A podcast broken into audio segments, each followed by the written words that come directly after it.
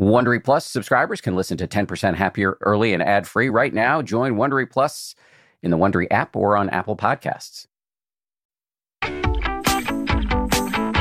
From ABC, this is the 10% Happier podcast. I'm Dan Harris. Hello, if you're a longtime listener, you know we have circled back to the subject of self compassion again and again on this show. It's a really powerful tool to deploy, and it is also a pretty difficult habit to build. This may be why, when we ran a listener survey earlier this year, self compassion was the number one topic that you, our listeners, wanted to hear more about. And that's one reason why we brought Kristin Neff back on the show earlier this week. And it's why we're bringing you today's meditation, which provides a simple way in. It comes from Joseph Goldstein, who is uh, a great friend and a great meditation teacher who I've worked with personally for many years. And he's the co founder of the Phenomenal Insight Meditation Society, which is a retreat center in Massachusetts. And he's also one of the founding teachers on the 10% Happier app, where you can hear many other meditations from Joseph. Anyway, here's this one from Joseph. Hello, this is Joseph. Nice to be with you again. In this meditation, we'll be talking about the development of compassion. Compassion is the motivation to alleviate suffering, to alleviate harm. When it's developed, it opens us to whatever suffering is in front of us, and it overcomes the arising of indifference and inaction. It's not enough to admire the quality of compassion from a distance. Our practice is about making a compassionate response the default setting of our lives. This is the power of practice. This is what practice means. Instead of falling into indifference, instead of conditioning apathy, we practice compassion so that it becomes the habit of our mind and heart. Whenever we open to our own pain, our own difficulty, and we can do that mindfully, we're developing compassion. So let's get started.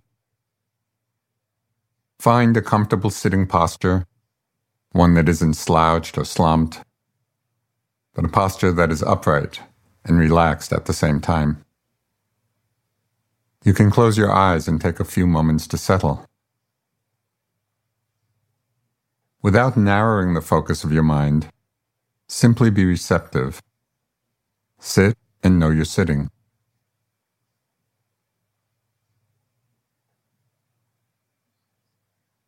Know what you're feeling.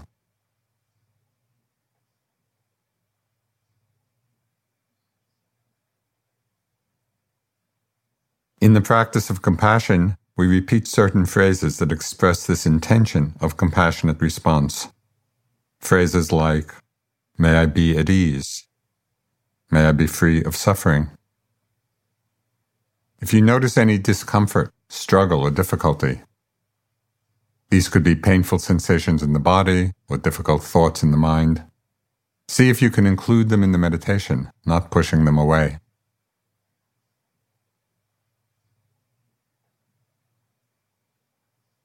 Feel the body sitting. Feel the body breathing.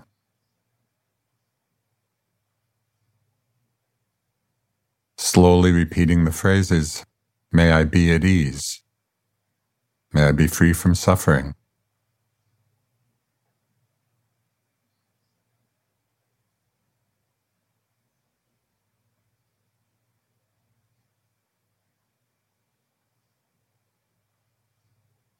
May I be at ease. May I be free from suffering.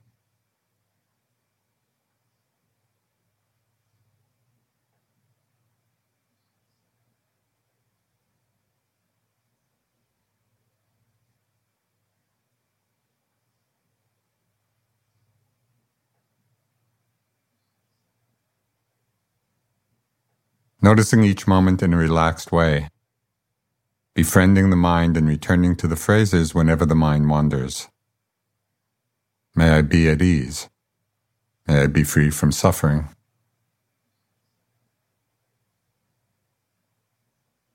May I be at ease. May I be free from suffering.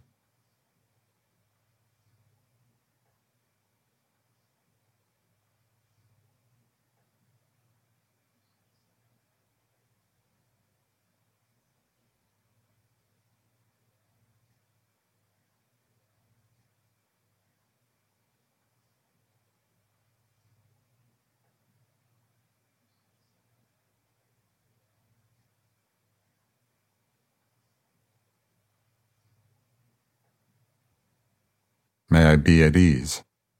May I be free from suffering. May I be at ease. May I be free from suffering.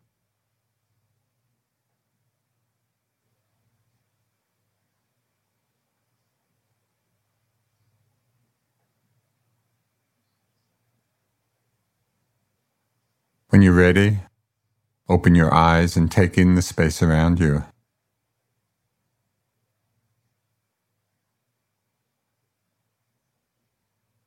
As we learn to open to our own pain, our own suffering, our own difficulties, of how to be with them with an open, receptive, compassionate attitude of mind, we then have greater strength and courage to be with the suffering of others because we've practiced it.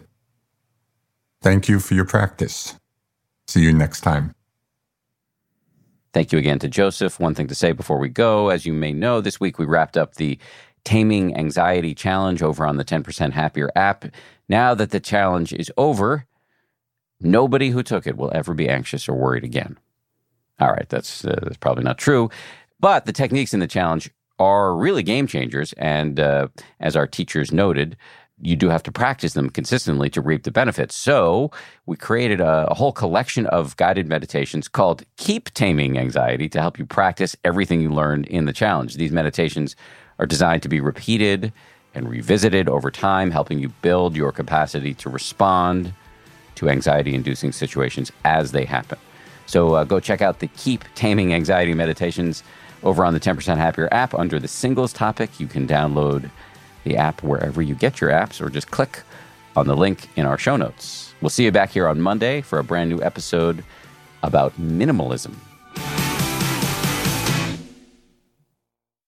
If you like 10% Happier, and I hope you do, uh, you can listen early and ad free right now by joining Wondery Plus in the Wondery app or on Apple Podcasts. Prime members can listen ad free on Amazon Music. Before you go, tell us about yourself by filling out a short survey at wondery.com slash survey. Welcome to Pura, the most pristine, safe, climate stable city on Earth. A haven amidst the wreckage. Here, you're safe from heat domes, superstorms, water bandits in the outer lands. There's no crime in Pura, no murder, no suicide. And best of all, there's no cost to join us. In Pura, we promise to keep you safe. They killed her! You took everything! In a world that doesn't feel so safe anymore, we're waiting for you. Here, The Last City is a new scripted audio drama from Wondery. Enjoy The Last City on the Wondery app or wherever you get your podcasts. You can binge all episodes of The Last City right now, ad-free on Wondery Plus. Get started with your free trial at wondery.com slash plus.